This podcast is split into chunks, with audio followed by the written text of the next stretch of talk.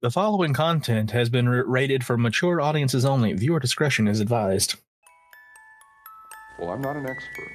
I'm not an authority. I'm someone who has been a murderer for almost 20 years. Maybe I should have killed four or five hundred people, then I would have felt better.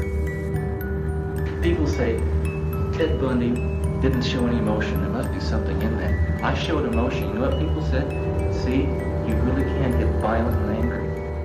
Welcome to The Squonk and the Hag, a podcast about murder, mystery, the supernatural, and even a conspiracy or two. Dun dun dun. My name is Mo. And I'm Kraken. Welcome on in, guys, to another episode of The Squonk and the Hag. With me, as always, it's. The frogs, or the Krako, or w- whatever I am. The bunyip. no one has any idea what you are. Or why? Why are Krakow? Good question. I will say thank you. Last week was all your idea, and I thank you for that. Uh, as you said, I was I was under the weather. I had COVID, so I was kind of just like a immovable lump in bed. So. And sometimes you need to just be a lump in bed. This is true. This is true. But I Mhm. luckily am feeling better. Still got a little bit of schmutz in the face, schmutz in the throat, but I got a bag of cough drops, and uh, I was under the incredible medical care of Sir Chef Dr. Reginald Tilly's the third MD PhD Esquire, aka my cat Wedge. See, the best part about that is like he's a doctor, he's also a chef, so like you have everything covered with one cat. And a lawyer. Yeah, exactly. He's got he's got I got everything covered in one cat. Wedge is the type of lawyer to show up to the case defending someone for like a serious crime, opens the suitcase, and there's just soup in there. Well, I guess the addendum is that he is an orange cat, so he does have to share the brain cell with all other orange cats on the planet. Yes, yes. They're connected through Bluetooth. But uh yeah, so this week is a motel and uh I do apologize for what story we are going to be covering tonight, which is Mm-hmm. possibly one of the most prolific serial killers. Um, a lot of people may be familiar with the general concept of this story if they don't know the details, but we are going to be going into a lot of detail on it. And I I do want to start now. This should tell you what kind of story this is when I am starting out with disclaimers.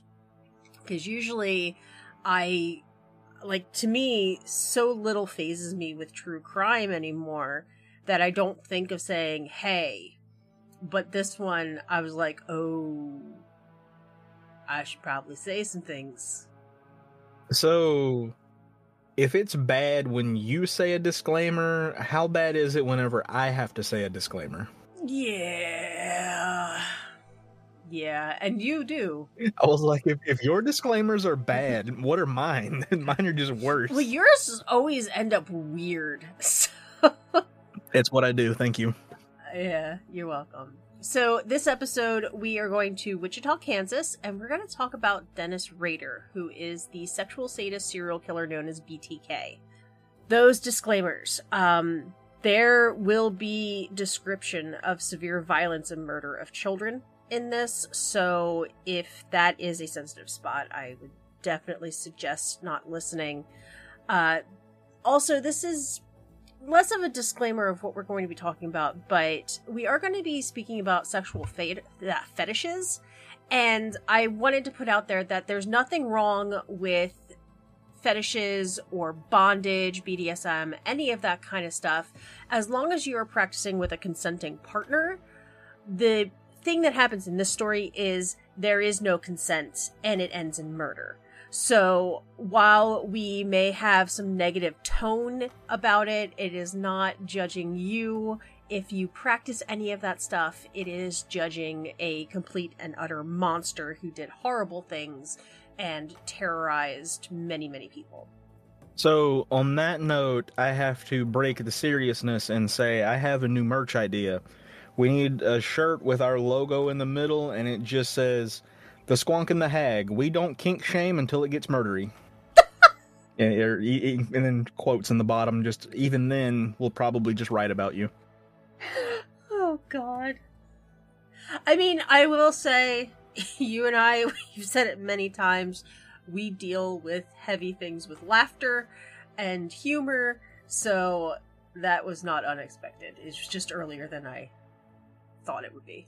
Gonna be one of those nights. It's gonna be one of those nights. So, uh, yeah. And then the last disclaimer is, as I said, I am getting over being sick. This has nothing to do with the story itself, but you may hear a cough drop in my mouth, like hitting my teeth or something when I talk. Um, this is to not sit here and have coughing fits while telling the story but i'm i'm excited to cover this. I'm nervous to cover this because it is such a famous story but i wanted i wanted to cover it and towards the end you'll understand why this is coming up now as well. So are we ready krakow I mean, given the nature of the story, as ready as we can be. so, March 9th, 1945, Dorothea and William Rader welcomed their oldest son, Dennis, into the world. Uh, both parents worked a lot of long hours, and while they didn't abuse or physically hurt their children, they were extremely distant and ignored their kids even when they were at home. Starting young, I didn't see at what age, but I did see that it was young. Dennis started to exhibit early signs of deviant behavior with fantasies of torturing trapped and helpless women. Through the years, interviews, and things like that, uh, a lot of his anger with his parents was directed towards his mother. So um, he focused in on torturing women. He also practiced zoo sadism, which is the torturing, killing, and hanging of small animals. Well, now this is just already we've just gone downhill. It's not even a hill; it's just a cliff. Yeah, we we started out with Born, and then we just jumped right off the cliff. He was born, and then he became a monster. But um, you know how we mention NPC names in this. Mm-hmm. Um, Bill, sometimes being short for William. Bill Raider sounds like a good NPC name. It does. It does. Maybe spell it R A I D E R, just so that it's not connected to you know serial killer. There, yeah. Yeah, but yeah, Bill Raider does sound like he sounds like uh like head of the town guard or something like that. Yeah, I was gonna say that that or like a war chief or something. Yeah, yeah, yeah, yeah. As he aged into adolescence, he would act out his three sexual fetishes of voyeurism, autoerotic asphyxiation, and cross dressing. He started to spy on women in the neighborhood and then would go home, dress in women's clothing and underwear which he had stolen, bind himself on the arms and neck, and then use like a door or something like that to choke himself as he masturbated. This scene actually may sound a little familiar if you've seen the show Mindhunter, because one of the arcs that they had where it was like the present day guy, quote unquote present day at the time guy, um, do going through these things, and that actually was they were depicting Rader. They were depicting this guy, uh, and I know you and I have talked about this, but I really want Mhm. season three, and it makes me so angry that we don't have season three. Just patiently waiting. I So patient. I'm beginning to think it might not happen. Anyway, there's there's always a glimmer of hope, but that glimmer is getting fainter. I mean, do we need to record bootleg Mindhunter season three? it's just the two of us doing all the different voices. No, no, no. You misunderstand. We'll just do jump cuts and like we'll never show us and the criminals in the same scene because we'll just be acting out the criminals. Like I'll play one of the criminals. I'll just have like one of those peel and stick mustaches on. But we'll have to call it something different than Mindhunter, so there's no copyright issue. We'll call it like Brain Finder or something like that. Welcome to season three of Brain Finder. Uh, What happened to season one and two? Um, it's unrelated. no, no, don't worry about it. Oh my god. Wait a minute. I'm sorry, but why? You have the glasses. No offense. You have the glasses. I just need the mustache and a bald cap, and I can pull off a Dennis Rader look for season three. Does that make me Dahmer? I mean, honestly, it would be kind of funny if you were on the show. I mean, I got the glasses. We'll just swap the glasses. It's the same three costumes. So I'm gonna say that doing this while sick, I am in extreme pain from laughing right now. I'll do you one better. I won't even get a bald cap. I'll just shave the horseshoe shape in my head, and then I'll just have to wear a wig for the other scenes. All the other scenes from there on out is just it's just a different hat. Oh boy. Oh boy. Okay. Okay. So I, I'm trying to stay on track because we're we're flying through his early life. Uh, I know sometimes I try to dig deep in these, but there's a lot to this story. So, um, directly after high school, he attended Kansas Wesleyan University, but due to mediocre grades, dropped out just after a year. Then at this point, he joined the U.S. Air Force and served from 1966 to 1970. He completed his basic training at Lackland Air Force Base in Texas, and then he was stationed in Okinawa and Tokyo before being honorably discharged. So he was a U.S. Air Force veteran. Fair enough. Yeah, which is like it kind of hits me because usually when you think of a military veteran, you think of you know honoring them and you think of like when you go to a sporting event and they have you stand up and you know salute or you know moment of silence You typically think of them as not going to be like this. So then in 1973, he earned an associate's degree in electrical engineering technology from Butler County Community T- College and then attended Wichita Wichita State University earning a bachelor of science with a major in and note this, administration of justice in 1979. He was just kind of learning how to avoid the system. kind of kind of um and also i mean he because you know sometimes people think about criminals as stupid or ignorant or anything like that but i mean he had multiple degrees um i know a lot of serial killers um and psychopaths comes out that they're very intelligent um so yeah he had that and then from 1974 to 1988 he worked for ADT Security Services installing security alarms. Yeah. Mm-hmm. Mm-hmm. Now you you mentioned you you mentioned about so, some serial killers like are thought of as dumb and stuff like that. No spoilers, but for those that don't know the story, but the way he got caught kind of was a little dumb. Oh my god, he's he's a moron. Yeah. We're Despite all the uh the the knowledge and the degrees and stuff, I mean, he kind of kind of slipped up on that one. Thankfully, though. one of the things with a psychopath is that they they have this superiority. They think they can't get caught. They think no one is as smart as them. No one is as good as them. No one like they they don't think that these things could get them caught. And luckily, they're often wrong. But um, and I I think I mentioned it later as well. Uh, Rader is truly a psychopath. Not you know sometimes that word gets thrown around, but he psychologically has been determined to be a psychopath.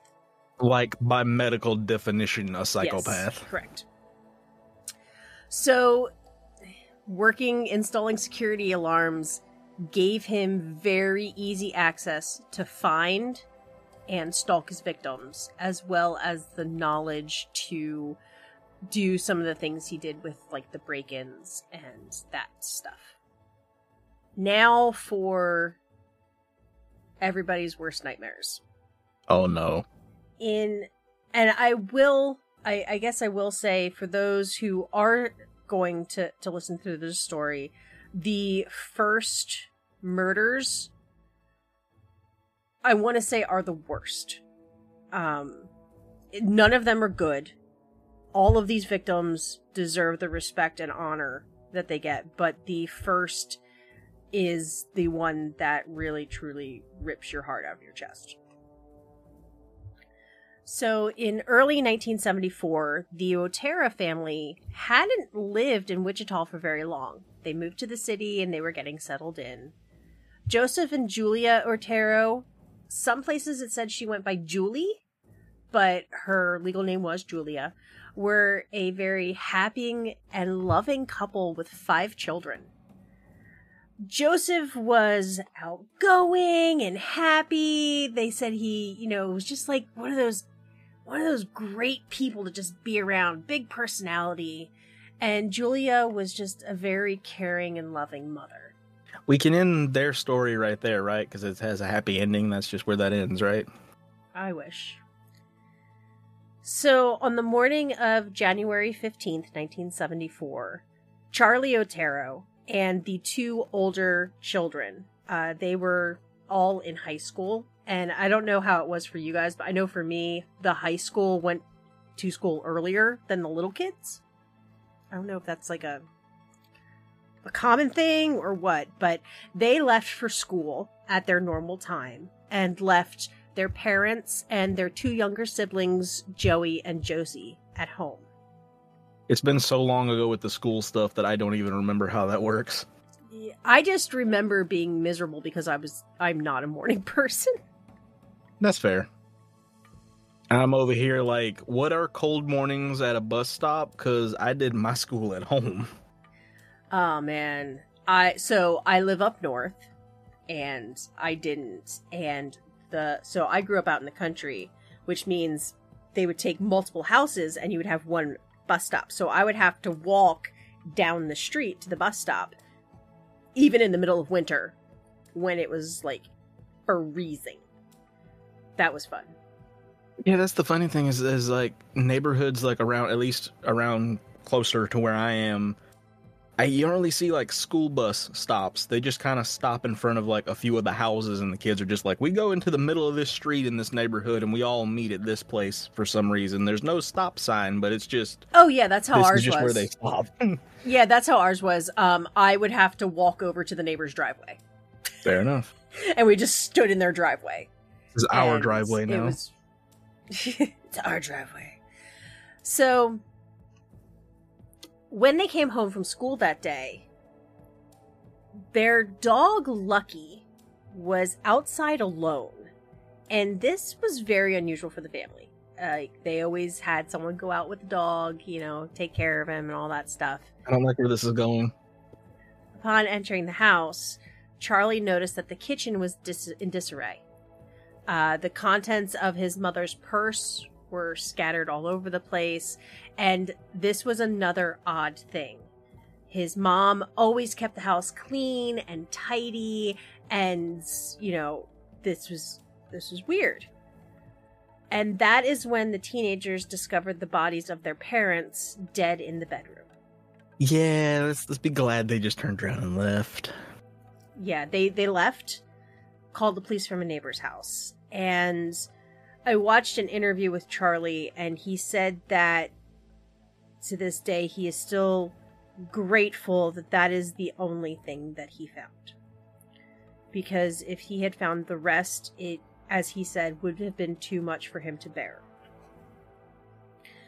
Once police got to the house they found the bodies of 9-year-old joey and 11-year-old josie. I'm sure even finding the parents were still that was still really hard. Yes, he actually in the interview he was very open about it. He struggled with um, addiction and alcoholism for a long time. Uh, he he said, you know, he said how hard his life was, not just losing his family, but also finding his parents. Um, so luckily he didn't because he was i think he was 15 at the time. And that's something that you, you it's hard to process as a human being in general but as a 15 year old kid and he was the oldest so the other two were in their you know tweens early teens. Mhm. um so it was it was rough. After this an anonymous tip came in that there was a letter hidden within an engineering book at the Wichita Public Library. And this letter was retrieved. It was a two page letter outlining the murders and everything that happened in great detail, including the types of knots that were used to bind the victims and what trophies were taken from the home. And the author gave himself the moniker. So, you know how usually you get a nickname from someone? No, he gave himself his own nickname, which makes me just dislike this guy even more. Yeah, that's that's like look at how important I am. I have a nickname. Yeah. Well, he called himself BTK, which stood for Bind, Torture, Kill. Not not creepy at all. You know, you give yourself a nickname, it should be like, hey, I'm the cool guy, not Bind, Torture, Kill. And it's even it, it, it's not funny, but it kind of is when you think about it, in the sense that he's often called the BTK killer. Mm-hmm. If you just say all that out loud, it's the bind, torture, kill killer. That it just it doesn't sound right. Yeah, he was. Yeah, he was called the BTK killer, the BTK strangler, the BTK, like the BTK BTK stu- something something, and it's like when he gave himself the nickname, it was literally just BTK. He just was like throwing words out there and combining words that he liked. Pretty much. So does that mean I'm like the Peppa Pig frog swamp creature man? Raccoon Kraken. Yeah, Uh, that made my brain hurt. same. Um, I I will also say that, um, so I accessed i- some information about the letters as well as his full um, confession at trial, which is available in various places online. Um, so the we are going to go into detail of all of the crimes, and um, it's I like I said, it's messed up. So Rader targeted the family after he saw the mother Julia leave to take the, the kids to school one day. And he zoned in on her and started obsessing and then proceeded to stalk the family.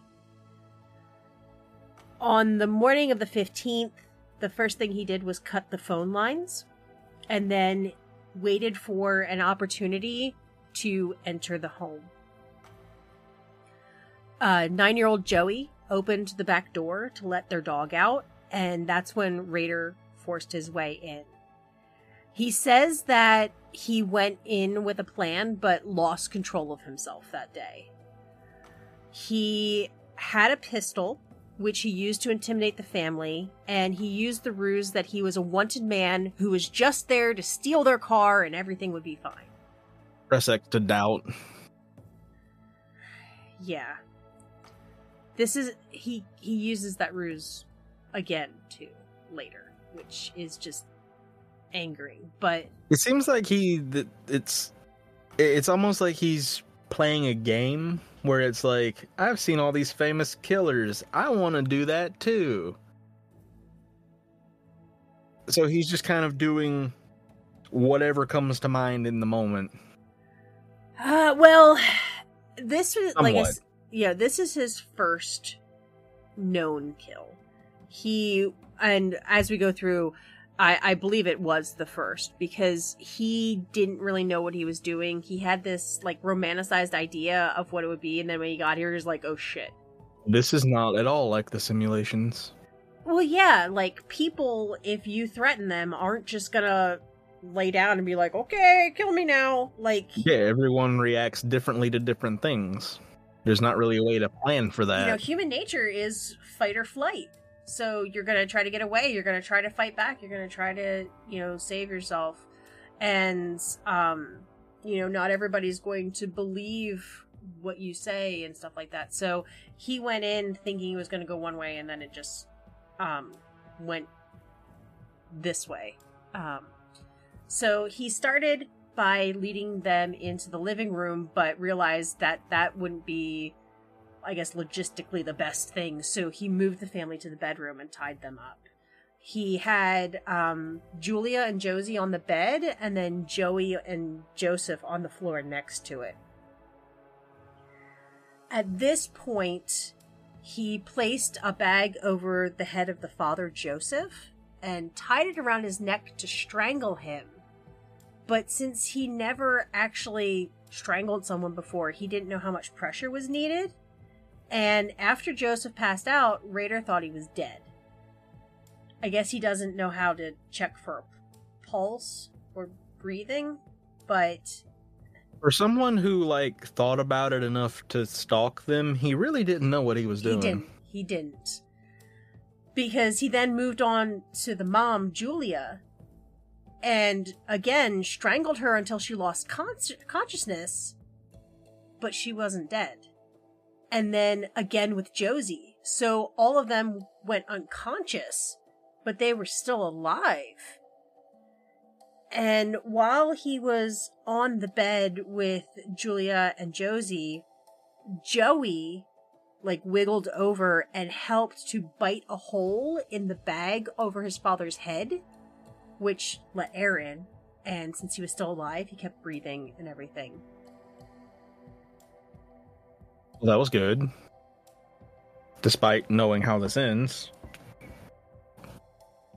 At this point, Rader placed a shirt over Joey's head and then a plastic bag and he then strangled and killed the boy. During this, Julia woke up and saw this, so she was crying hysterically that he killed her son, and that's when Rader m- murdered her and her husband by strangulation. And this time he succeeded. And I wish I could say that was the worst part of the story. It's what I wanted to hear. It gets worse. Yeah. And I don't know why I do some of these things to myself, but one of the stories had crime scene photos, and um, I wish I had never seen some of these things. But at that point, Rader took Josie to the basement, where he used a rope as a noose and hung her from a heavy pipe. Um, you know, like water or something like that. He removed most of her clothing and masturbated while looking at her. Uh, police were able to find semen in the basement. They gathered samples, but this was 1974. Um, DNA was not used in forensics and justice until the mid 80s. So, luckily, they gathered it, they kept it, and down the line it was able to be tested, but at this time, they had, you know, they just had a vial of stuff. So, uh, he gathered up evidence, cleaned up a little bit, and then fled the scene.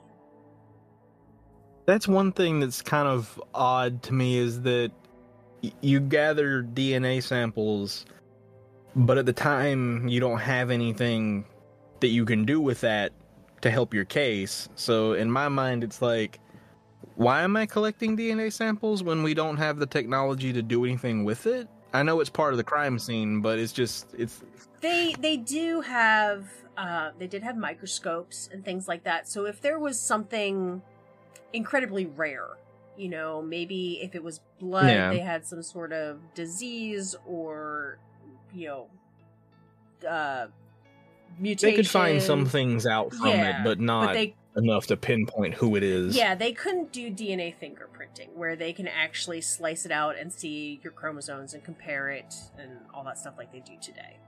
But yeah, they were able to do some tests. It's just that they didn't have DNA testing. So, months later, on April 4th, 1974, Rader broke into the apartment of 21 year old Kathryn Bright after stalking her for some time. He kept a record of her schedule and broke in while she was away and waited for her. Um, I think this is the case where he's like, "Yeah, I just waited in the kitchen." O- okay. Just just hung out in the kitchen, had a sandwich. He did not realize that when she did come home, her brother Kevin was going to be with her. This time, Rader brought two handguns and again used the story that he was a fugitive just there to steal the car. First of all, uh, I I can't I can't help but get over the fact that this time he brought two handguns. It's almost like he thought, "Man, last time I had a few hiccups, like things didn't go to plan. What could make this better? I know, two handguns." Spoiler, guns usually make it worse. But like specifically, why why two? Is he just got one in one hand and one in the other, like a like a like a cowboy or something? I don't know. He did mention that one was in a shoulder holster and one was in a belt holster, but I I don't know if that makes it better or worse. It's a little odd, but okay. Yeah, like it's just and like he wants to strangle people. Like that's not good either, but that requires your hands, not a gun. That's exactly what I was thinking. I was like, he's gonna have to put one or both of them down to do anything. So Yeah, I that's an opportunity for the victims to then possibly try to go for the gun if they want to try that method. But I, I if I could explain this to you, it would be a bad thing. Because that means I would be a psychopath. fair enough. So, And I guess it should also be noted that it's it's a good thing that I don't understand it. yes. At this point, he proceeded to uh, tie them up. During the trial, he seemed a little wishy washy on if he tied them up or he had them tie each other up. Um, which I think sounds a little more logical to me because it's like, how are you going to tie someone up and keep the other person under your power? So I Yeah. yeah. But um he then uh put Kevin in one bedroom and tied his feet to the bedpost and then went to another bedroom and tied Kathryn to the bed. Once she was quote unquote secure, he returned to strangle her brother. And Kevin had managed to escape his restraints and a fight broke out. Uh and you know Kevin was a younger dude and you know he was faster and yada yada. It, it's a little odd that I know how the story ends, unfortunately, but when I hear stuff like that, I'm just like, let's go, Kevin. You got this. Well, you might not know how this his story ends. Well, one could assume, but So Rader withdrew one of the guns and shot Kevin in the head. He saw the blood, he saw the limp unconscious body, and he was like, Well, he's dead. And returned to Kathryn. Now, while this had all been happening, Kathryn also managed to remove her restraints. But Rader overpowered her and restrained her again, I guess tied it tighter this time, when he heard movement in the other room. The bullet was non lethal and Kevin was back on his feet. I don't know if it just grazed him or if it just happened to hit him at the right spot, but he was he was ready to go for round 2. bullets do weird things. I mean, it's likely that it just kind of like turned. Yeah. Yeah. Well, and also I don't know how proficient Rader was with a gun. There's also that. Yeah, he had them. That doesn't mean I mean he he Doesn't mean he knows what he's doing. he liked strangling and didn't know how much pressure it took to strangle a person. So just because he likes guns doesn't know he means how to use one. Again, not making fun of anyone in the story in any way, but how bad is it that you're a killer who likes to strangle people, but yet you don't know how to strangle someone? Oh, it's bad. Like, I just. So much stuff about this guy makes me scratch my head and makes me just completely and utterly speechless. Yeah. Which you know is rare, by the way. It's it's rare unless it's me talking. Okay, fair. so, this time in the struggle, Kevin grabbed one of the guns. But he wasn't quick enough, and Rader shot him again with the other one. Once again, he returned to Kathryn, but she continued to fight back. So, these two were fighters. They were. They wanted to live. And um, Clearly. yeah, Raiders said that he realized he lost control of the situation. So he just grabbed a knife and stabbed her multiple times because he didn't think that he would be able to get what he actually wanted. Um he went to start cleaning up the evidence when he heard the front door and saw Kevin running down the street holding the gunshot wound. And he knew he wouldn't be able to catch up with him. He knew that if he did that he would have gotten arrested. So instead he fled and Kevin survived. Well, that was good. At least something good came out of that. Yeah. Um I don't know because like I try not to look into the lives of survivors too much. Like I want to give them privacy. Right. Um, you know, I don't want to be like, "What's your Facebook page?" Want to do an interview? Yeah, I don't know what his life has been like since. I mean, obviously he lost his sister. He uh, was attacked. He was, you know, he went through trauma. But I don't know if there were any physical uh, or neurological aspects of it. Because I mean, he got shot in the head. Depending on where it hit him, it could have nicked part of his brain. Um, he got shot, I think, in the stomach.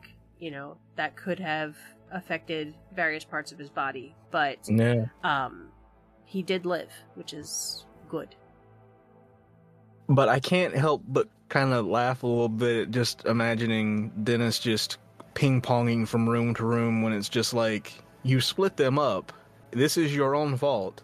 There's a noise in one room. Let me go. Let me go over here and look. Oh wait, no, there's something going on in the other room. He's going out the front door. I, for somebody who wants to kill so much, He doesn't really know how. yeah, like I feel like you should learn how to tell if someone is alive. Yeah, I feel like at least after the second time, you should kind of be able to tell if that's what you're doing, which you shouldn't be doing. But No, no. But yeah. Anyway. So now we go to March 17th of 1977. Rader was pursuing a different victim and couldn't find the right house. He knew the neighborhood, couldn't find the house. But he was real eager and ready to go and he wanted another kill. He saw a young boy on the street and he used the ruse of being a police detective to talk to him um, asked him some questions like he was doing you know an investigation or something. And then he stalked the little boy home and waited for an opportunity. Uh, the boy's mother was 25 year old shirley vian and she was homesick that day Rader infiltrated the home and once inside, he locked the boy in the bathroom with some toys and tied Shirley to the bed. At this point, she threw up all over herself. And Rader cleaned her up, got her a glass of water. See, I'm trying I'm trying real hard to say it right. Um, soothed her before placing the bag over her head and strangling her. Which is very odd that he would clean her up and soothe her and calm her down and take care of her to kill her. I guess that comes back to what we've said before is they want to feel in control. Yeah. What better way to feel in control than taking care of someone and then being able to take that away? This is true. So while he was, you know, calming her down and talking to her, she did mention that someone was going to be by to help with her son because she was sick. And at that point, the phone rang and startled him. So he fled the scene. I did see that at one point the plan actually was to also strangle the little boy. But due to the phone ringing, that little boy also is still alive. Did did they say who was calling?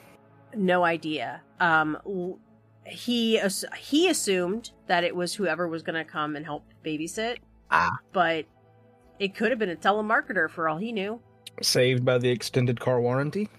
Um, so Rader's next target was 25 year old Nancy Jo Fox. He noticed her entering her house and then started to stalk her. He really liked stalking people. I see that. He checked inside of her. Yeah. He checked inside of her mailbox to find her name and even found out where she worked.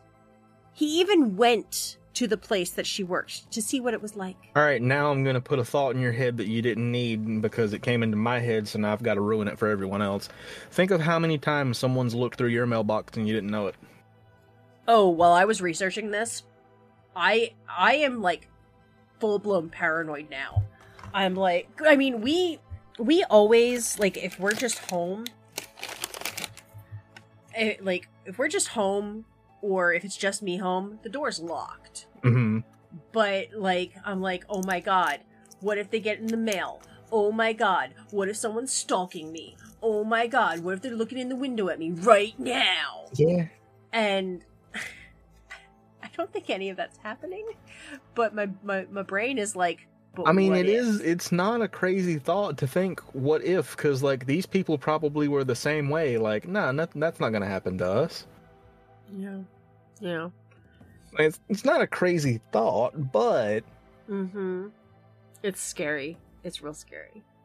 So on December eighth, nineteen seventy-seven, he knocked on her door during a time that she was usually at work. He kind of had her schedule down, so he was like, she's probably not gonna be home. And when he got no answer, he cut the phone line and broke in. When she arrived home, he confronted her, took her to the bedroom, and then handcuffed her to the bed, which was new that he brought handcuffs with this time. And then he strangled her with a belt.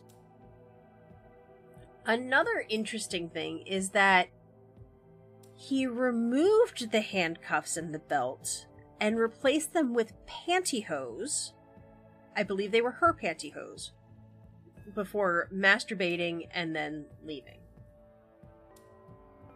I'm not quite sure the significance of replacing them with the pantyhose. Maybe he just liked the pantyhose better, and that was kind of what. Then why wouldn't he have used those?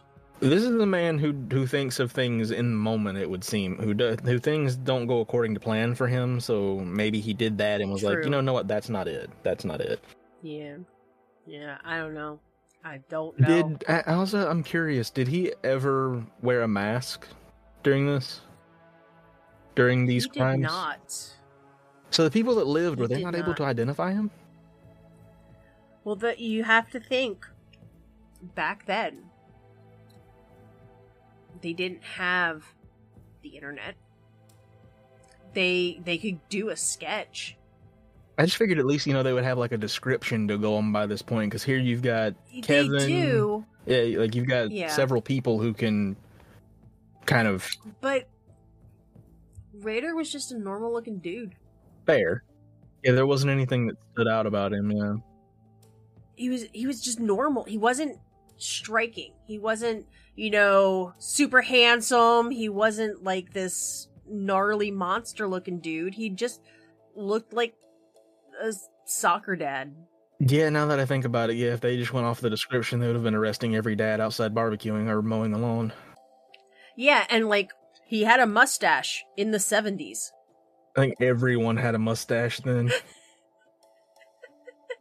exactly. It's like, all right, let's round up all the dudes with mustaches. Mustaches are now illegal. Uh, so yeah, and like you know, potentially they could have maybe somehow gotten a lineup together, and then you know, Kevin probably would have recognized him. But getting that at the time with the you know they they would hang it up at the post office. Well, how many people are looking at that poster? Whereas nowadays, um, you know, right now is the manhunt that's happening in southeastern Pennsylvania. Um, you know, his that dude's picture is everywhere. Like it's global. Yeah. Whereas back in the 70s, it's like you know, they did what they could. In the 70s, they were just putting up wanted posters on billboards and lampposts, but and you know you start unfortunately the way the human mind is you know you start seeing stuff all the time it just becomes white noise. So you know oh another wanted poster. Yeah as as much as i hate to say it like i don't really pay attention to like the signs and stuff that you see posted up about like missing pets and stuff because it's like they're they're everywhere and there's not really much you can do. Yeah exactly exactly. So, unfortunately, even though there were witnesses, the, the police had nothing. They had absolutely nothing. And because of, so a lot of times with crimes, um, you know, you look at people they knew. Well, they didn't know him. Yeah. So he wasn't on a list. It wasn't like, oh, well, you know, yeah. Uh, so he was he was kind of a ghost. Well, I mean, well, yes. In the case of like some of these people, it's not he didn't find all of his victims through his security installation service. But if he did, that probably would have helped him narrow it down a little bit because it's like, okay, well, maybe he did know these people, but not, he's not like a family friend. It's the, they would start looking at like repairmen and stuff, maybe. Well, the problem was that he would install security alarms in their neighborhood, not necessarily in their home. So he would be, you know, working on a house, see a woman walk by, Fair. find out where she lived, and now there is absolutely no connection. Fair enough. Which is even scarier. Yeah. On April 27th, 1985, um, I will note there's a little bit of a gap here from 77 to 85. Really quick before you get into that, I just want to say you were mentioning about the the guy they're looking for in uh, Philadelphia, Westchester. Yeah, it's near Philly. Well, the guy that guy they're looking for, you were mentioning his photo is everywhere, and I've seen it several times. But now that I think about it, like I probably wouldn't recognize him if I just passed him on the street. Yep. That's another scary thing. Yep. Is even though I've seen the photo numerous times, I still don't think I could identify him just passing him on the street. Yeah, and like now they're like, you know, he was seen wearing a green hoodie. Well, if I saw a green hoodie, I wouldn't be like, "Hey, are you that guy?" Yeah, I'm not gonna be like, "Hold up, let me pull my phone out and let me compare you to this photo." That's what I would have to do to be able to recognize someone from a photo. Yeah, I'm I'm a little nervous about this whole thing because I'm not in that area. I'm maybe an hour away but I know people who live in Westchester, Phoenixville, King of Prussia, which is that general like radius that he's been seen in. And you, when somebody is yeah on the run like that, Lord knows what they're going to do when they're desperate or where they're going to go. Well, yeah, and I don't know if you've seen the latest. He is now armed. Oh no, I did not see that. Yeah, he stole a rifle. That's not good you go check your mail, all of a sudden you have a gun in your face. This is why we don't go outside. It's safe in here. Mm-hmm, mm-hmm, mm-hmm, mm-hmm, mm-hmm. I like my home and my things. Says Mo from behind the steel vault door. yeah, thinking about that guy is creepy. Anyway, um, so the evening of April 27th, 1985, Rader picked up what he called his quote unquote kit which is the things to bind, torture, and kill people. into a bowling bag and headed to the local bowling alley. Left his car parked there. He pretended to be drunk and even went to the point of swishing beer around in his mouth so you could smell the alcohol on him, and then called a taxi and got a ride back to his own neighborhood. The funny thing about that is, um, I've been told by a certain dragon that, uh, despite never having been drunk in my entire life, I am actually okay at slurring my words and sounding like I'm drunk. I worry about you. You know that, right? Yeah, most people do. Mm, mhm, mhm, mhm, mhm. Anyway, I'm just processing that one. So, a few blocks away from where Rader lived, lived a 53 year old woman named Marine Hedge, who he would often walk by the house and see her working out in her lawn or, you know, just going in and out of the house and things like that. Uh, even to the point that, you know, friendly wave. And, you know, no one, no one was the wiser. She wasn't supposed to be home this night because again he liked to stalk people but her car was in the driveway Mhm. so he snuck into the house but no one was home you know the car was there but she wasn't and he went into one of the spare bedrooms and waited in the dark when she returned home there was an unknown male visitor with her uh, you know, he was hiding, so he has no idea who this guy was, but he remained hidden. Um, the two of them, I guess, kind of hung out and socialized for like an hour or two. I don't know if it was a date or family or a friend or that's there. Here's another horrifying idea. What if there's someone who just likes to break into people's houses and hide and watch people for like a few hours and just leave without doing anything or moving anything? He just likes to like watch people. Cause like he was just in their house watching them and they're just doing their thing and I had no clue he was just in there. I didn't need to sleep tonight. Like that's still wrong and illegal. But at least it's not hurting anyone, it's just really creepy. Do I need to go get the the YouTube videos of people leaving cameras in their house and seeing people come out of the walls? Or like underneath the bed or the couch or something? You're making it worse, Krakow. Is that a good thing or No. ah, I see. Anytime someone tells you you're making something worse, it is not a good thing. Boy, I have been misinterpreting a lot of things. Rader actually waited in that spare bedroom into the night.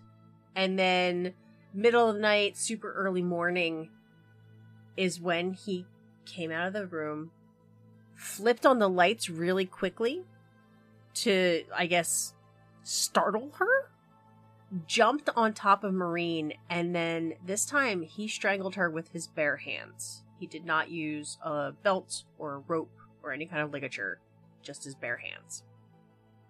Unfortunately, this was just the beginning of his plan. He wrapped her body in a blanket and put her into her car and used her car to transport the body to Christ Lutheran Church, where he was president of the church council. Um, I had mentioned it a little bit, and we'll talk about it more in depth later, but he was a normal looking dude. He compartmentalized as a psychopath and seemed like a normal dude. Like I said, president of the church council. Uh, he was a Boy Scout leader. Boy Scout leader, president of the church council, veteran, all someone you wouldn't think to be doing this kind of thing. which I believe is why he went undetected for so long.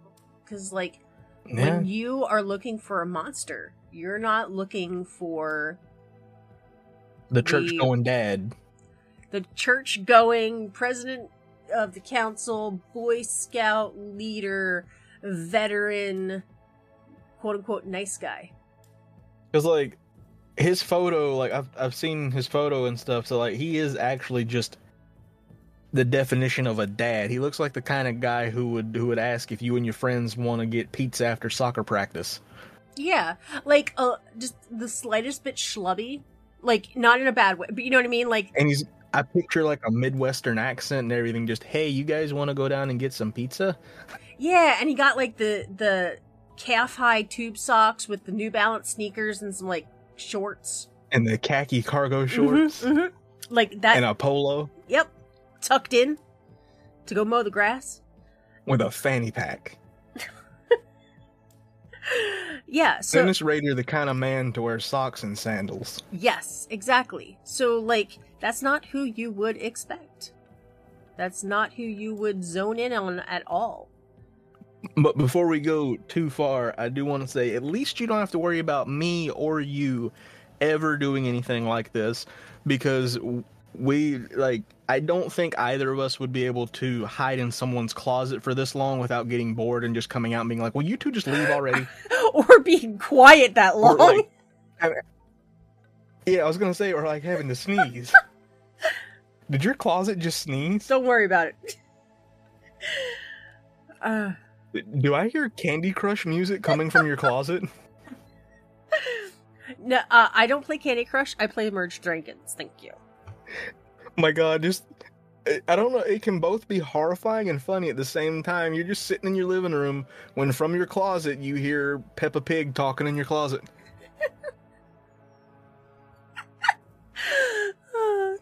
followed by the sound of someone hitting the bottom of a juice box Oh, don't make me laugh. you hear peppa pig can you count to three followed by I can only count to four. i have noise suppression on so i imitated the slurping sound but of course it didn't pick it up thankfully because i don't think we need that now that Uh, i think yeah. about it but uh, I don't think we need that. I don't think we need discord saved us on that one but Hmm. Yes, thank you. Thank you, Discord. Um he took her to the church and he tied her body into various bondage positions and took Polaroids before and I will note he had this planned. He had plastic sheets ready and he wrapped the body with them. Then, once again, using her car, took her and dumped the body into a ravine off of a fairly main road in Wichita. So, wh- what may- I may have missed something here. What what was the point of taking her to the church? He tied her into a bunch of bondage positions and took pictures. So he just wanted basically the church as like the location for the photos. I guess he wanted privacy and he knew no one would be there, or maybe it was because of it was a church. It was his church. It was a place that no one would think of something like this happening. I I don't know. I can only guess. Yeah. You probably don't want to know, knowing this man. Nope, nope, nope, nope, nope. Good, good, good, good. All right. So, September 16th, 1986, uh, Rader posed as a telephone repairman to gain entry into the home of 28 year old Vicky Girl. I know I'm going to butcher this name. I have been struggling with it. I think it's Girl or Wajurl. Um, but again, he used a ruse. And he even took tools and testing equipment and had like the hard hat and all this stuff to look the part. As they say, confidence and a reflector vest will get you a long way. So he got into the house. He pretended to test the phone because that's the reason he was there. His phone wasn't working. And then he pulled a gun on her and forced her into the bedroom. He tied her to the bed and used one of her stockings to strangle her. He posed the body in a bunch of different bondage positions and photographed her before leaving but he didn't realize she wasn't dead. A running theme. Unfortunately, she did die after emergency services arrived. So, you know, they were trying to, um, you know, keep her alive, and sadly, she was too far gone. Rader's final official murder occurred January 19th, 1991. He cased the home of 62 year old Dolores Davis. He prepared his kit and waited, but in all of his stalking, he still hadn't figured out how he was going to get into the house. So that that's one other thing that I wanted to mention too. I'm I'm noticing is they also what made it harder for them to find him is it doesn't seem like he has a, a type that he goes for because the previous one before this one was a 28 year old then we had like a 52 year old there's not a specific age range or a look it's, he's just targeting whoever Whoever Catches his his fancy. Yeah. And I mean, the very first. so there's not really a way to determine what that is Yeah, and it's very odd because the first one, it was al- almost a complete family annihilator murder where he killed the children and the parents and um with the with Shirley he would have killed her son as well which is interesting because usually like you said there's a type is you know they go for young brunettes or they go for um you know Because this, it seems like he's he's like targeting the wife, but then he's like, "Oh, well, these people were home, so can't leave witnesses." Yeah, I I don't know, and it's again, I don't think I want to know. I I don't. Yeah, no, but Yeah. it's it's one of those things. It's just it's kind of odd that he's not. He's kind of almost doing it at random, but he's not. He's seems like he's only targeting women, but not a specific Yep. type. Yeah, it's whoever caught his eye. You know, whoever he found attractive, whoever reminded him of his mom, probably whoever he wanted to make feel trapped and vulnerable. Yeah, Yeah. Because like with the brother and then the family in the beginning, it's just they just were happened to be there. They weren't the reason he was there. The reason he was there was Mom, the wife. yeah. He saw the wife. Yeah, I I do not know. Um, so this time again, he cased the house. He still didn't know how he was going to get in, and Dolores was home. So not knowing how to get into the house, and he, you know, I guess he didn't want to try to pick a lock. He threw a concrete block through a plate glass window. despite like besides the murders and being a horrible person this man's just a scooby-doo villain He kind of is. i don't know how to silently get in this house oh look a cinder block He kind of is. how I, d- I don't I don't I, I never want to compare myself to a person like this but like the manner in which he's failing is just like cracko mood. Like yeah. gee i locked myself out of my house. Don't know how i can get in. Oh wait i've got a brick. Okay don't laugh but I did it that one time. Fair.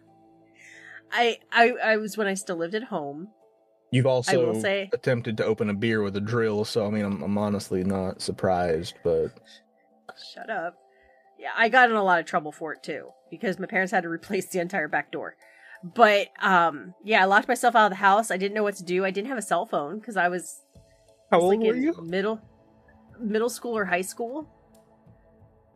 And I I I was scared and I panicked, so I grabbed a big rock and broke into the back door. I, need to know why you panicked. Cause I was locked out of the house. Fair enough. Like I, I I was in the house, I went outside, the door locked behind me. So I was like outside, no shoes, nothing.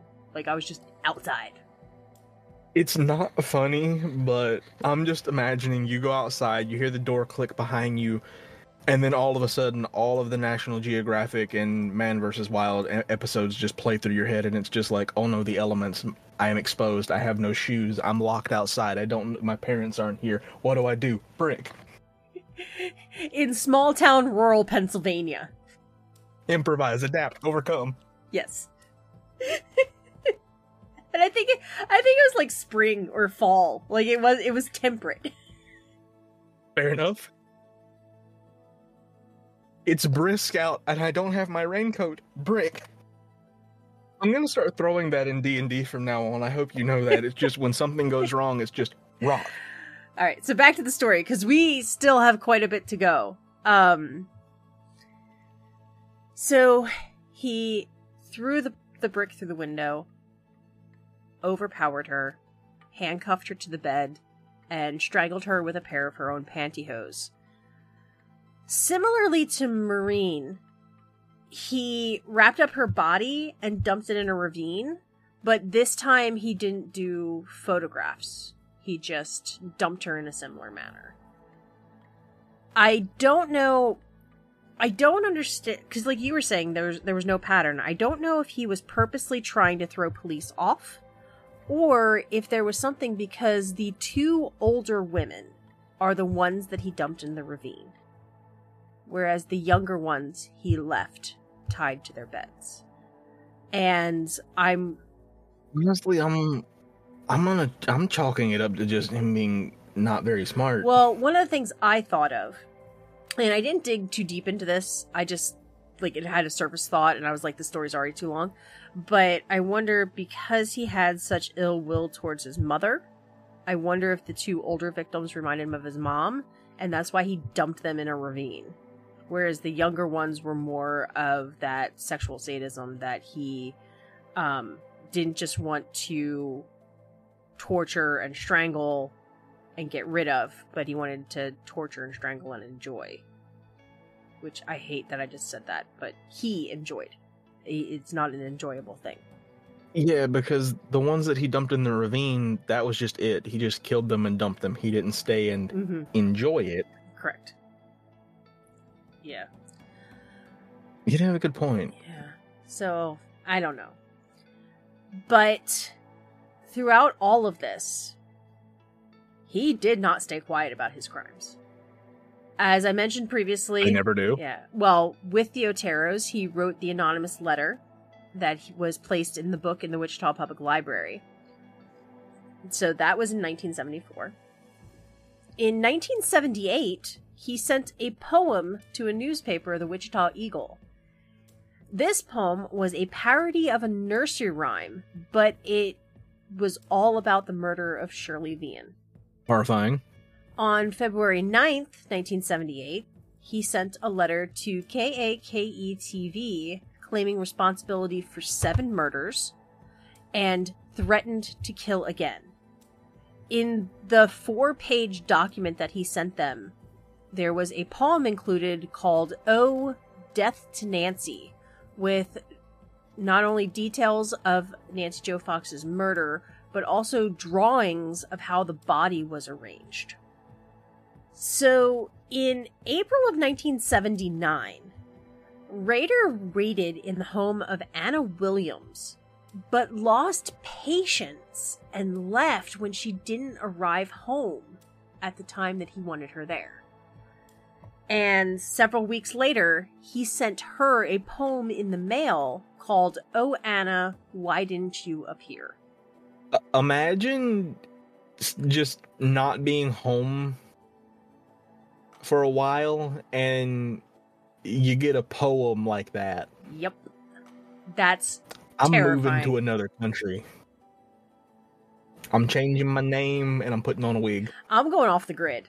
I'm just gonna I'm gonna disappear. I'm gonna just be like Homer fading into the shrubs. So, this is earlier you had talked about the stupidity of this guy. mm-hmm, mm-hmm. The cases went cold for 25 years. Police had nothing. And then, March 19th, 2004, he wrote to the Wichita Eagle again and sent a copy of Vicki Wegerle's driver's license and crime scene photos that only the killer could have taken. So I had said that she was in the care of emergency services because she was still alive. So there were no crime scene photos, including her body. All of the official crime scene photos were taken after she was removed from the room, and these bodies had her there. Or not, these photos had her there. So that that's another thing too. I'm, I'm correct me if I'm wrong, which I may be.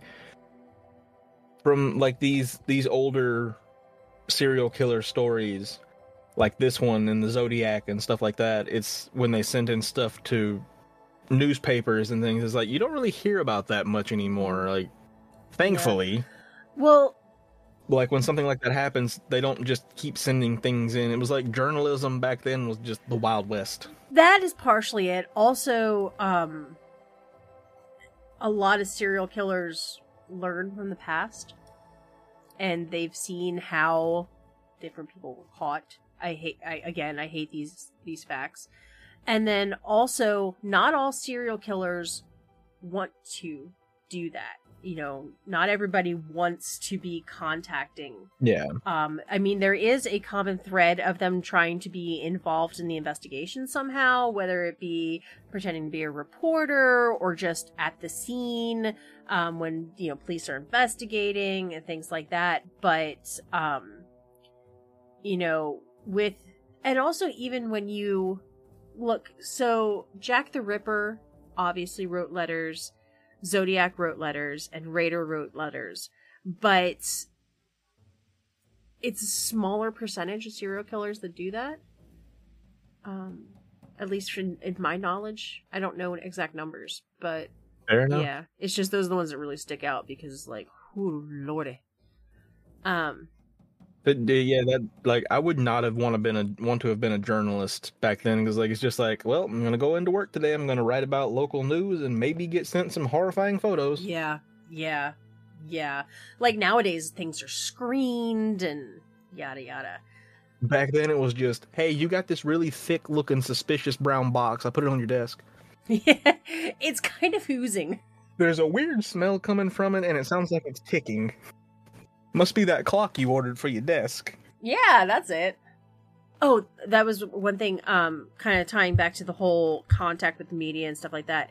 Um, I did also see, um, from one of the, the guys, uh, Hazelwood at, I think it's Hazelwood, um, from the FBI's Bureau of Beha- or Behavioral Analysis Unit, not Bureau, Behavioral Analysis Unit, how he mentions that some serial killers contact the media because they want to get caught. They want to, they know they can't stop and they're kind of scared of it. So they deep down want to get caught.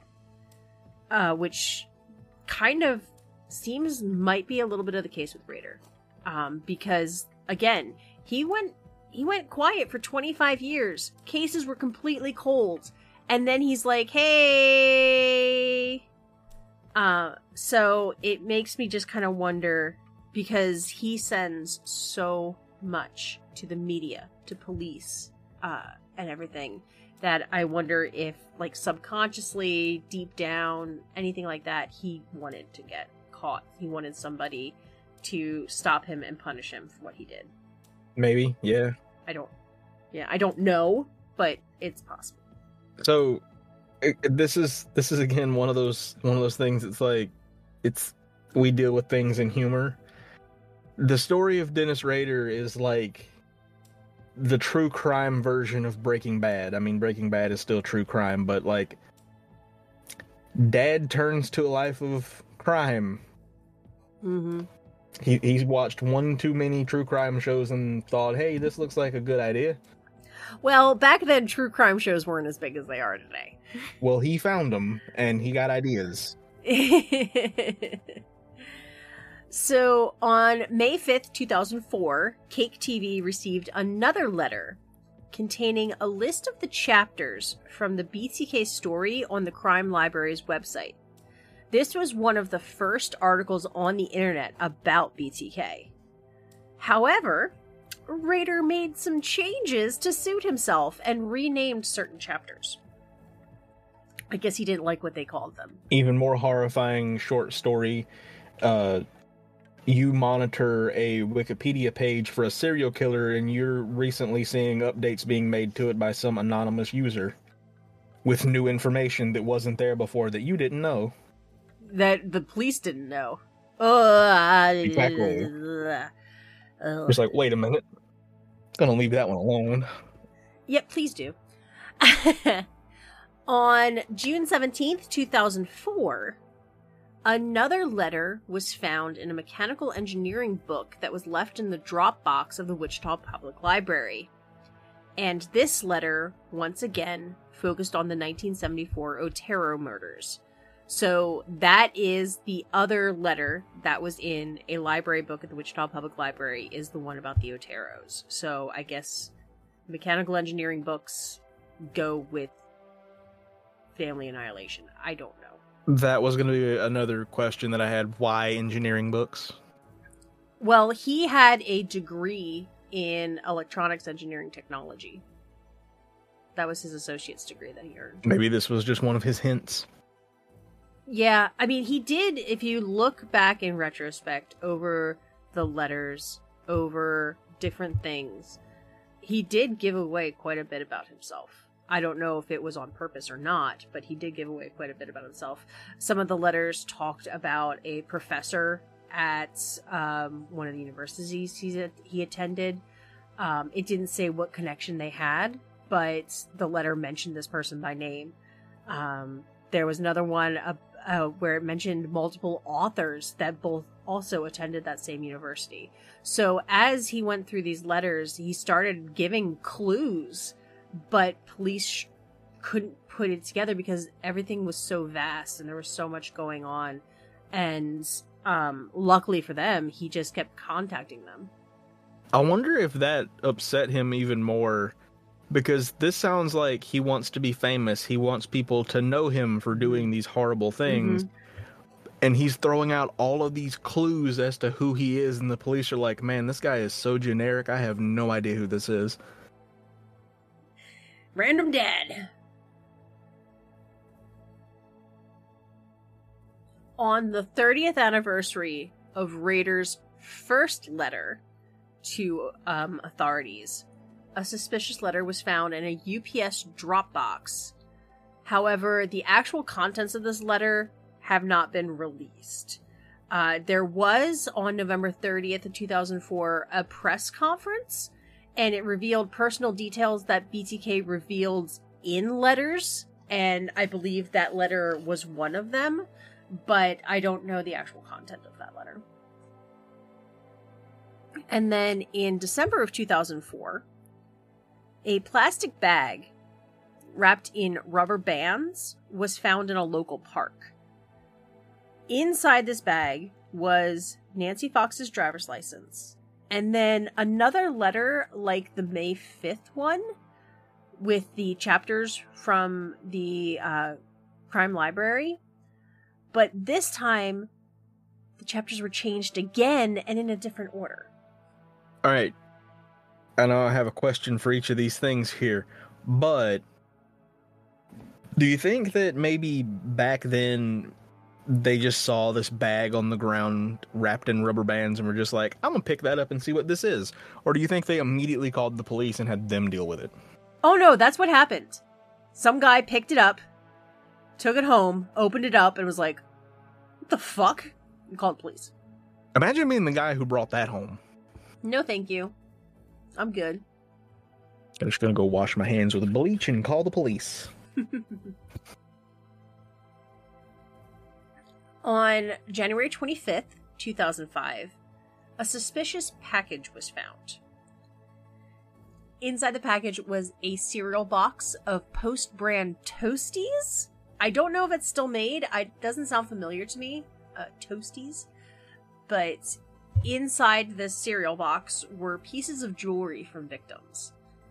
Man, these prizes are getting weirder and weirder. Mm-hmm. And then around this time, Rader also sent multiple postcards to KAKE TV.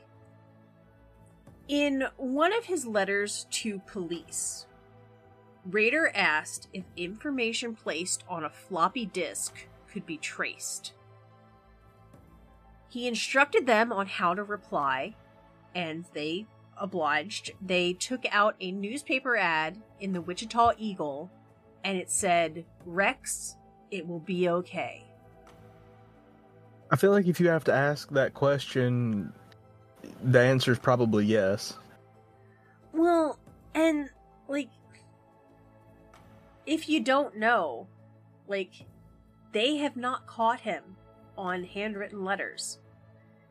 I'm glad that he was this dumb Because Yeah, but yeah, yeah, It's like- I know. dad's out here committing crimes, and now he wants to know from the police how computers work. Take a class. So on February 16th, 2005, a disc was sent to Fox News' KSAS TV affiliate along with a necklace from one of the victims. On the disc was another letter from BTK. So, police took the disc and they started analyzing, and there were deleted files on this. And within the metadata of these deleted files, they got two key pieces of information Christ Lutheran Church and the name Dennis. So, first of all, one thing that people don't always tend to realize I mean, it's a little more common knowledge nowadays, but just because you delete a file doesn't mean it's gone. Yeah, Even if you empty your recycling bin, it's not gone. Uh, There's another floating around out metadata and fragments. Yeah, yeah. Especially in the world we live in now with the cloud. But even back then, just because you deleted it doesn't mean it's gone.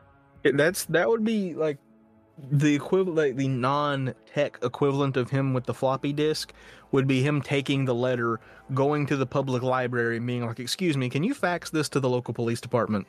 Ah, fax machines. So, police go to the church, and Pastor Michael Clark was in utter disbelief. As I said, Dennis was a nice, normal member of the congregation. So, the pastor cooperated with police, which is a good thing. And um, he also told them that in January, the month before, Dennis used the church computer to print off copies of the agenda for the church council meeting, and he used a disc, which was very similar to the one that they got, so it was probably the same one, to print the file. And that's probably how the metadata got on the desk, the disc. Most likely, yes. So now they had a name, they had DNA evidence collected from various crime scenes, and they were able to arrest him. During the 32 hour interrogation, Rader started, uh, you know, saying he wasn't guilty, he was very distant, he would refer to BTK in the third person, and he only talked in hypotheticals. But as it went on, he realized all of the evidence they had, and he he figured out he was screwed. So he started to talk. And then once he started, they couldn't get him to stop. Again, psychopaths love to talk to themselves, uh, talk about themselves. Mm-hmm. So he started out very angry. Once he admitted what he did, he repeatedly asked the police lieutenant Ken Landwehr, How come you lied to me? And Landwehr told him, Because I was trying to catch you. Like, I read this in an article and I just heard the like the the attitude. It's like, cause I was trying to catch you, you schmuck. Yeah, I can hear the smirk on his face. Yes. So, like I said, as a true psychopath, he wanted to talk about himself, he wanted to talk about his crimes, and he went into great detail. So, there was stuff that was not public knowledge, there was stuff the police did not release, there were things that they didn't notice, and then afterwards they're like, oh, snap, all right, you did it. That that's another thing that creeps me out a bit is like how like happy they are to, to talk about the horrible things they did Mhm. like Well, it's the equivalent to us working on like example like a d&d campaign like we finally get a story or a backstory worked out and it's like we want to share this like "Uh, look at this i want to talk about this in detail because i did a thing yeah. Oh my god, when I wrote my first character backstory for D&D, I sent it to so many people. that's understandable yeah. They're probably like, okay, thanks. But yeah, that that's very much how it was. And psychopaths don't feel emotion the way a normal person does. So to him, he just he just kept talking and talking and he actually believed the cops were his friends and that they respected him and were like, "Oh my god, he's such a great killer." So they he's so good we didn't we couldn't even catch him I know, right? So they fed into his ego. They were like, all right, this dude is talking. We are getting all this. We are going to just let him believe we we just love him. Okay, I got a question for you.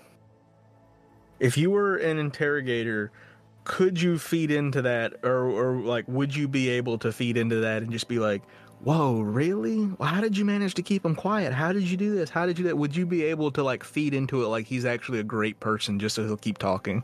Actually, I think I could. If it meant catching a bad guy, I could. Fair enough. I mean, I talk to you once a week. I don't know how to respond to that. Okay. Love you. Fair enough. So, at one point during this interrogation, like I said, it was 32 hours long. He even asked one of the officers to label the lid of his drink as BTK instead of Dennis or Rader or anything like that. Because, yeah, they were buddies. Mhm. Among the details that he told them included the trophies that he kept from the crimes. Uh, he told them he would go through the female victim's belongings and find underwear to take from each woman that he killed. He would then later wear them himself and recreate the bindings that he used on the body and photograph himself to relive the crimes, to get pleasure from what he did. So is are those photos you speak of these two photos that are under the photo of this letter? Yes. And the one below that is the female mask that he wore when he bound himself and relived these crimes. The weird thing is, is uh, that this is gonna come as no shock that um, something weird is coming out of Krakow's mouth, but um, I did the whole mask making and collecting hobby at one point for a bit, and you know there are some people who want to collect things related to serial killers because it's from serial killers, but that mask is actually one thing that like a lot of people want to have just because it's it's a creepy looking thing, not because it's related to the killer or anything, but just because it's a creepy mask. But no one can find Mm-hmm. what company made this mask, what where it came from. It's just this weird thing that he had from that has no origin. No idea, yeah. Yeah. I don't know. So, something that is. I mean, there's a lot of things we talked about in this case that are different than stuff we normally talk about. But something that most of the cases we cover, they go to trial. Rader did not. He originally pled not guilty, but as the trial loomed, as the evidence piled up, he changed his plea to guilty and made a full confession on the stand. The 10 counts of first degree murder were sentenced as 10 consecutive life sentences, and he will be eligible for parole after serving 175 years in prison. So basically, he's not gonna go on parole. Well, in 175 years. I think if he's if he's still around after after that long, I I think we have other things to be concerned about. yeah. There are three victims that are often overlooked in this case. In 1971, Rader married Paula Dietz, and the couple had two children, Kerri and Brian. I mentioned him compartmentalizing before, but his family legitimately had no idea. At one time, when the litter the letters hit the news, Paula made a joke that he was as bad of a speller as BTK, but that's about as close as they ever got to connecting him to this horrific serial killer. That would have been a that would have been a movie plot twist if she would have just been like, "You spell almost as bad as this guy." Funny, your handwriting kind of looks the same too. And they just kind of look at each other, and it's like, "Oh." And then he adds another murder to his list. In my mind, she runs away and escapes, but His daughter Kerri has spoken publicly of her experiences and has even published a book called A Serial Killer's Daughter. She says that she will always remember her dad as he was growing up. You know, he was the Boy Scout leader. He attended her high school graduation. He walked her down the aisle. But she has said repeatedly that she can never forgive him for what he did. That's understandable. After his confession in 2005, Paula was granted an emergency divorce, which this term I kept seeing. It sounds so funny, an emergency divorce, but I understand what it means is that she was able to end the marriage immediately without having to wait the standard times. Normally, through a divorce, you have to file paperwork, wait so long, file paperwork, wait so long, file paperwork, wait so long. when they grant emergency divorces, do they just go into the courtroom and the judge gets a tiny hammer and breaks some glass and pulls the paper out and it's just like I don't granted. know. I have never witnessed an emergency divorce. break glass in case of emergency divorce? The reason I am doing this story now is that on August 24th of 2023, details were made public that Rader is the prime suspect in two cold cases. The Osage County Sheriff in Oklahoma dug up one of Rader's previous pro- properties and found quote unquote new items of interest. One of the articles that I saw, the Osage County Sheriff said that he got the tip from Rader himself to check that property.